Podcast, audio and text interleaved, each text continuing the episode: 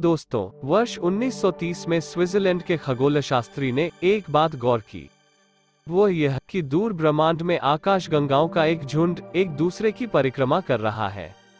परिक्रमा में असाधारण बात यह थी कि उनका जितना वज़न दिख रहा था, उसके मुकाबले कई गुना ज़्यादा उनकी परिक्रमा की रफ्तार थी। इस गुत्थी को सुझाने के लिए उन्होंने विचार व्यक्त किया कि कोई चीज़ है जो इन आकाश गंगाओं की ओर गुरुत्वाकर्षण बल की मदद से खींच रही है। उन चीज़ों को उन्होंने डार्क मैटर कहा फिर शोधकर्ताओं ने इस बात की पुष्टि की कि पूरे ब्रह्मांड में इस तरह की रहस्यमय चीज़ें हैं उन्होंने बताया कि तारे और इंसान जिन साधारण चीज़ों से मिलकर बने हैं, उनकी तुलना में ये डार्क मैटर हमारे ब्रह्मांड में छह गुना ज़्यादा है पूरे ब्रह्मांड में डार्क मैटर की उपस्थिति का दावा करने के बाद भी वैज्ञानिक इससे जुड़े कुछ रहस्यों को लेकर हैरान हैं। डार्क मैटर की खासियतें क्या हैं?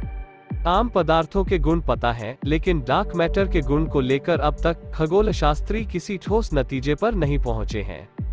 कुछ थेरियों के मुताबिक डार्क मैटर के पार्टिकल्स का अपना खुद का एंटी पार्टिकल्स होगा, जिसका मतलब है कि जब डार्क मैटर के दो पार्टिकल्स आपस में मिलते होंगे तो एक दूसरे को तबाह कर देते होंगे।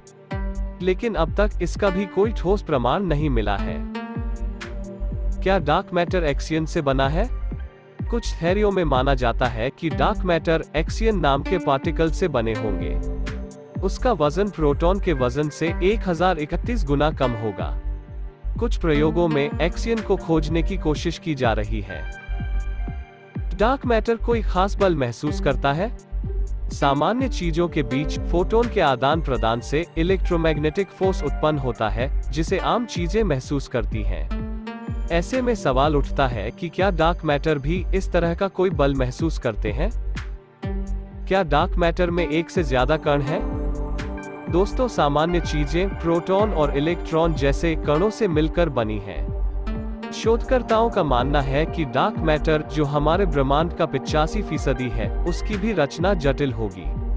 इसलिए यह मान लेना उचित नहीं है कि डार्क मैटर किसी एक कण से मिलकर बना है।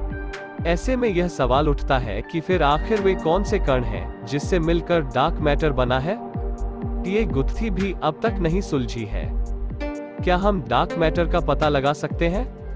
अगर डार्क मैटर बड़े कण हैं, तो वे हमारे चारों तरफ़ होंगे। वे हमें भले ही नज़र न आए लेकिन दूरबीनों की मदद से देखा जा सकता है और भले ही वे आम चीज़ों की ओर आकर्षित न हो लेकिन कभी यह संयोग तो बन ही सकता है कि कोई डार्क मैटर का कण, सामान्य कण, जैसे प्रोटॉन या इलेक्ट्रॉन से टकराए। लेकिन अब तक इनका पता नहीं लगाया जा सका है। असल में है क्या डार्क मैटर दोस्तों, सबसे चौंकाने वाला सवाल तो यह है कि असल में डार्क मैटर है क्या? शुरू में कुछ वैज्ञानिकों ने दावा किया कि ब्रह्मांड का गुमशुदा वज़न जो है, वह मृत तारों और ब्लैक होल से बना है। लेकिन इससे भी डार्क मैटर को लेकर कुछ स्पष्ट नहीं हुआ। कुछ थेरियों में कहा गया है कि असल में डार्क मैटर बड़े कण हैं, जिनका दूसरे कणों से संबंध बहुत कमज़ोर है या वे दूसरे कणों की ओर आकर्षित नहीं होते हैं। यह न्यूट्रॉन की तरह व्यवहार करता है और प्रोटॉन के मुकाबले 10 से 100 गुना ज़्यादा वजनी है। दोस्तों आज के लिए बस इतना ही। आशा करता हूँ कि यह एपिसोड आपको पसंद आया होगा। अगर पसंद आया हो तो लाइक और शेयर करना ना भूले। आज के लिए सिर्फ़ इतना ही। फिर मिलते हैं एक नए टॉपिक के साथ। तब तक के लिए नमस्कार।